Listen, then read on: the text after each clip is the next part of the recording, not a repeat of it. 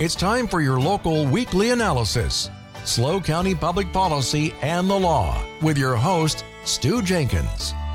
The Union forever, hurrah, boys, hurrah. Down with the traitor,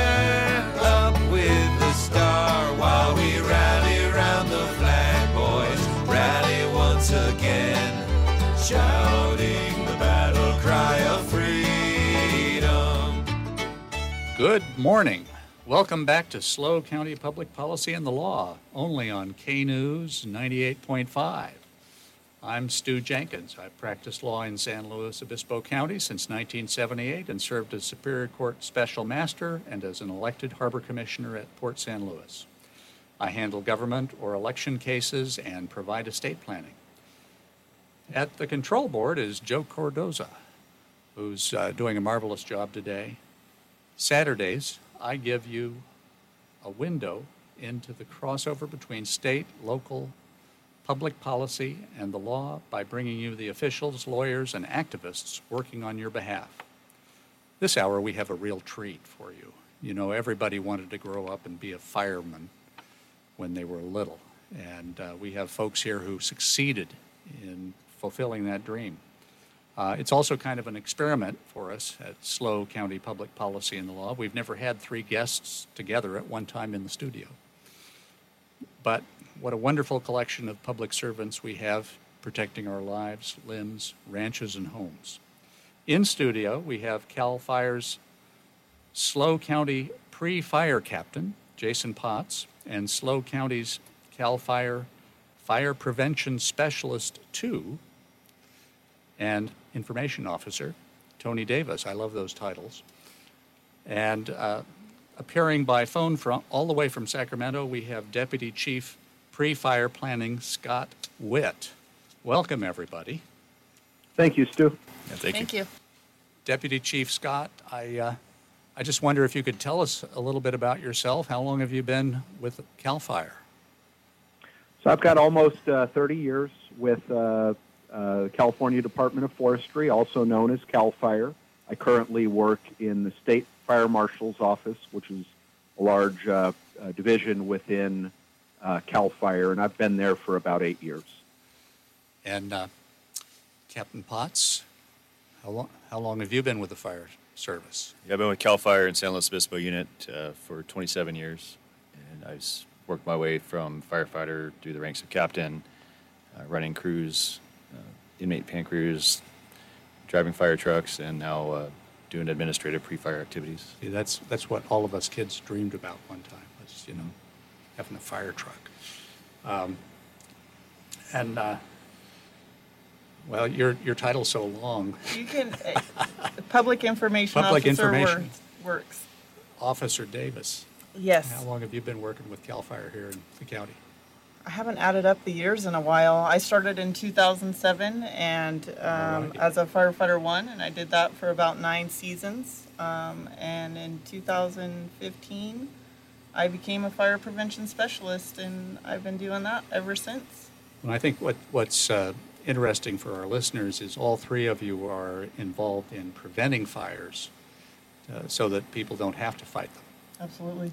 So, uh, one, one of the things that caught my eye was I noticed that uh, CAL FIRE was doing new high-risk wildfire area maps. Uh, and that's actually why I contacted uh, you, Scott. Um, can, can you tell us what is going on with uh, that mapping and how is that uh, working to protect us? I can. So um, the maps that we're producing are fire hazard severity zone maps. Um, they concentrate on uh, uh, the natural hazards that lead to a damaging wildfire. Uh, these maps are not risk maps. Risk maps generally deal with things uh, that, that change frequently and risk mitigations uh, that would resolve those. We're doing uh, our mapping in two, two primary areas in the state. We're doing those in what we call state responsibility area. Those are areas that CAL FIRE has responsibility for fire protection, suppression, investigation. And in a, in a couple months, maybe a year, we'll be mapping in local responsibility area. And those areas are generally incorporated cities uh, or, or flat areas that, that aren't considered uh, state wildlands. This is K News uh, 98.5, folks. Uh, We're, we're talking about wildfires and, of course, high-risk areas and how to prevent them. I uh, want to encourage everybody to go to CAL FIRE's website. There's actually some wonderful resources there. Um, And I actually downloaded the uh, 2021 map from the site. And uh, my goodness, uh, big stretches of San Luis Obispo County are in the bright red that shows high risk uh, areas. Um, what are, are these maps being changed, Scott? They are. So I do want to stress that these are uh, hazard maps. Hazard maps. We were first tasked with the legislature of mapping those based off fires that we had in the, the mid to late 80s. Um, in uh, the early 90s, uh, with the fire in uh, Oakland Hills, uh, the legislature uh, um, tasked us with also mapping uh, high ha- very high hazard areas within local responsibility area. Uh, in the early 2000s, we initiated a statewide remap, and that effort concluded for state responsibility or SRA in the uh, late 2000s, and that remap in local responsibility area or LRA concluded in uh, the early 2010s. Those Yep. maps have been static for the last 15 years, and we're in the process right now of remapping uh, the SRA zones and then in the near future LRA fire hazard severity zones. Now, when you're talking about uh, LRA, um, what what does that mean? I mean, does that mean that the uh, if we're looking at a local uh, jurisdiction, does that mean the city of San Luis Obispo has responsibility for a particular area compared to the state having other areas? You're, ri- you're right, Stu. So uh, the legislature has defined CAL FIRE and our responsibility area uh, to, to effectively be watershed. When you think of our fire department, CAL FIRE, we're every bit of a watershed department as we are a fire department. Um, we're tasked with protecting uh, the hillsides, uh, the rivers, the reservoirs from the damaging effects of wildfire. So those are the, the, the primary responsibility that we have in uh, our state wildlands.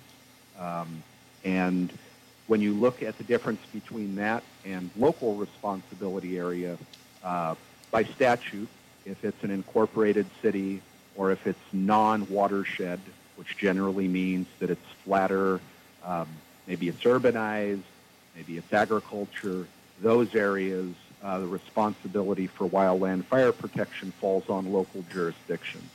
Uh, and it would be the city, uh, fire district, county fire departments. And within SRA, we have areas that can be duly protected. So if you have a fire district or a county fire department that protects um, structures within SRA, uh, CAL FIRE is still tasked with the primary responsibility for wildland fire protection. So really, this all stems, uh, as far as CAL FIRE's uh, remit goes, to the fact that it is the California For- Department of Forestry. So That's right. And one, uh, one thing that um, has become evident over the years is you can protect the watershed um, by also protecting the ignition sources that might cause a wildland fire. So CAL FIRE responds to vehicle fires, CAL FIRE responds to structure fires, and of course CAL FIRE responds to uh, wildland fires. and if and Scott, um, let me uh, let me ask a couple of question questions of Jason and Tony here. Um, you're here locally in in the county. Uh, do you handle the whole county, or just parts of it? It would be the county entirety. I mean, it's a, it's a large county, so if there's a wildland fire in Huasna, we're going. If there's, um, a, a TC down the road from Los Osos. We're going to that too. Now, what's a TC? I'm sorry, a traffic collision. Yeah. Um, one, one of the things that uh, struck me is we've had some local mapping efforts here uh, uh, to see what is what the high risk areas are here now. Um, can you tell us about that, Jason? Yeah, so pre-fire, by its name, is pre-fire activities, pre-fire prevention. We're looking at uh, what kind of fuels we have, how it impacts the structures, the communities, and we try to develop plans based on the fuel modeling, the risk factors of you know the hazard from the hazard mapping, and identify areas. Uh, we help through our local fire safe council and cooperators. Um, develop plans for communities with you know urbanized communities that uh, that have plans for fuel reduction. So uh, the big push for us now is to try to limit the risk of ember cast and reduce the fuels around communities so that they can survive a wildfire threat. I, I went to the uh, CAL FIRE website and uh, I, I found this great booklet anybody can download, um, which of course I did. Wildfire Home Retrofit Guide. Yes. It's all in color too. Um, and I was actually amazed when you talked about ember embers. Uh, that w- that's actually a big risk for spreading the fire. How, how does that? Uh, how do you deal with that? So for as embercast is um, the more foliage on a on plants and the taller they are, the further the embers will fly. So it's a flying firebrand we call it, where it's something that's burning that's light enough to be put aloft in the air and it goes out in front of the fire. So this, these embers can just travel for even miles and land on somebody's roof and start a fire there. Is that right? Correct. That, that's, uh, but if you have the right materials uh, on your roof or under your roof, you may be able to prevent that. That's what it sounds like. Um, Tony, you've, you brought a nice pamphlet there. What, is this something that people ought to be looking at? Yes, it's a wildfire action plan, and it's something that it's available on readyforwildfire.org. Um, in this booklet, it goes over your hundred foot defensible space and how to do that from the three different zones, from zero to five to five to thirty to the thirty to one hundred foot of defensible space around your own home.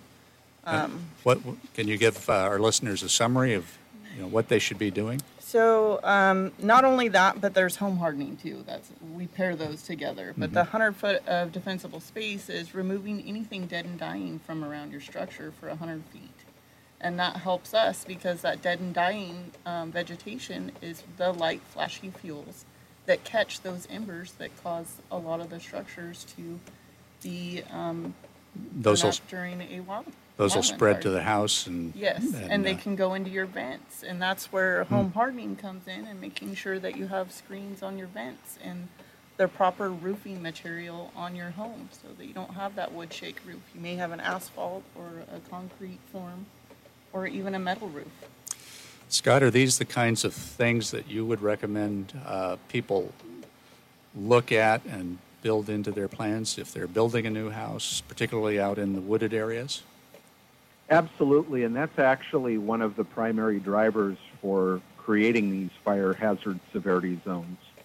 We build those to look at uh, what kind of catastrophic fire event might impact an area. So hazard looks at a very long-term, 30 to 50 year uh, impact on the land. Generally, we're looking at things that, that don't change much. So if it's steep, barring any catastrophic earthquake or landslide, it's always going to be steep. If there are wildland fuels within an area, they may be cleared, but they'll grow back. Uh, the weather conditions are going to be pretty consistent uh, over a long term.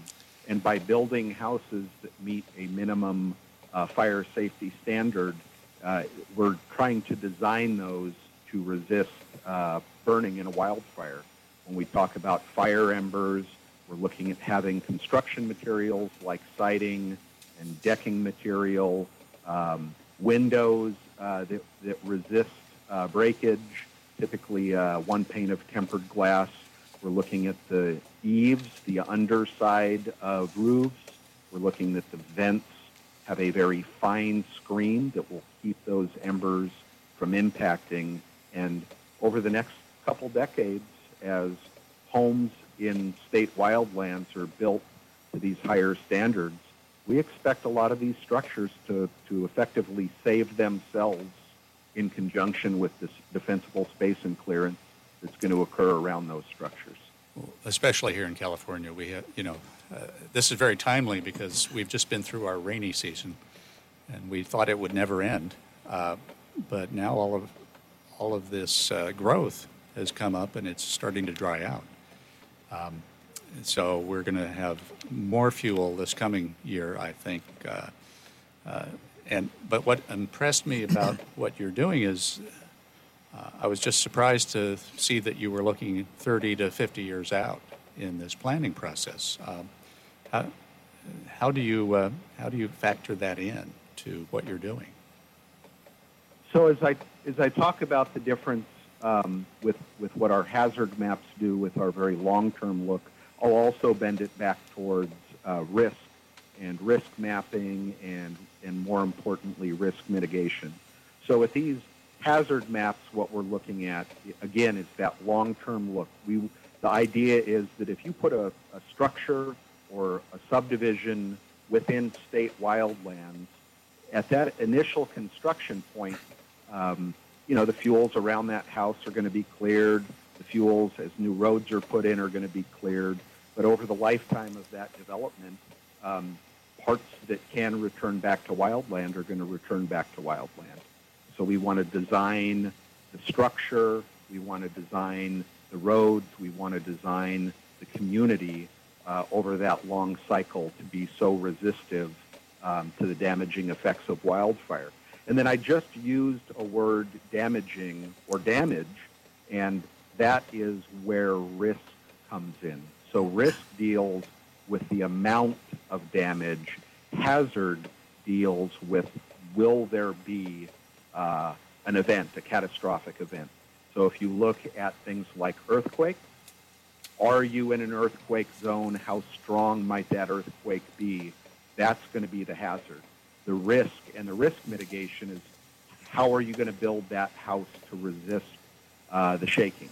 Uh, for a hurricane, it's the same thing. The, the hazard is will a hurricane come over my property or near my property? The risk and the risk mitigation is do I have a strong roof? Do I have strong windows? Am I elevated out of a floodplain? We have a lot of different hazards within the state. We've got snow loads, we've got floodplains, and we have wildfire hazard. And CAL FIRE, it maps- sounds like, deals with almost all of those. We do, we do. And with, with these state hazard maps, that's then going to drive how an individual homeowner um, lives within that hazard and how the community at large lives within that hazard. Tony, Jason, uh, locally, how are you working? Uh, you know, we've listened to how roads might be designed, how structures might be designed. How, how are you helping people uh, design these kinds of uh, systems so that they can resist fire and other hazards?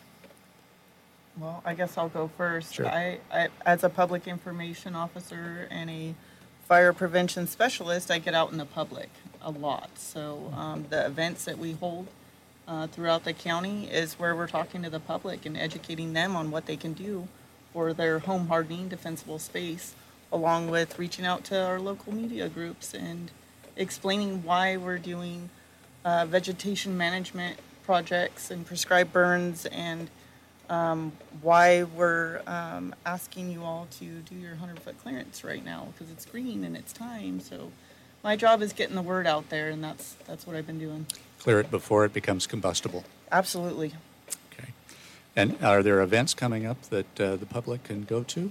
I know there there's definitely one in May in Cambria. There's going to be a fire safety uh, event there, and then um, we have another one at Costco, I believe, May 20th. Oh, That's boy. going to go down. That'll be a good first responder day for everybody to show up to. It's a good time. And, and everybody loves a fire truck in front of Costco. Absolutely. the kids especially. um, Jason, what have you been involved in in tr- this kind of uh, uh, work planning locally to make sure that uh, roads and structures and other systems are are uh, hardened over the next 30 or 50 year period? Yeah, so uh, the big part of my job is collecting data so decisions can be made, creating the maps, um, modeling the fuels, and, and determining which areas are the priority areas to implement work. Have you noticed any changes locally in those areas uh, since the previous maps have been put together? Well, the previous fire, house, fire hazard severity zone maps were, I think, approximately 15 years ago. Yeah. Um, so there's been Quite a quite, a while. bit of change in there um, as far as the vegetation types. Uh, we've got a lot of areas that continue to burn every year pretty regularly. We know our fire risk areas where we get a lot of fire. Um, we look at our metrics of ignition points being um, vehicles, smoking, mechanical, electrical power lines, whether they be commercial or residential. Um, and so as we, our urban sprawl gets more into the areas that have not burned in recent history, it elevates that risk of ignition source. What areas in the county are you most concerned about on that score right now? Typically, our high fire ignition corridors are the, the highways. Um, Cuesta Grade, uh, Highway 58, Highway 58 area, where it's pretty much from right outside of Santa Margarita out into the plains area. Uh, highway 41, Highway 46, you know, all the major highway corridors where we have just a lot of traffic, uh, a lot of recreational vehicles, towing equipment, and uh, heavy equipment as far as you know the toy haulers and and the boats and the chains and going out to the lake communities. A lot of the recreational activities getting to those points with their their vehicles or ignition sources along the highways for us. Folks, you've been listening to K News, SLO County Public Policy and the Law. We're speaking with pre fire captain uh, Jason Potts and uh, specialist Tony Davis and uh, deputy chief pre fire planning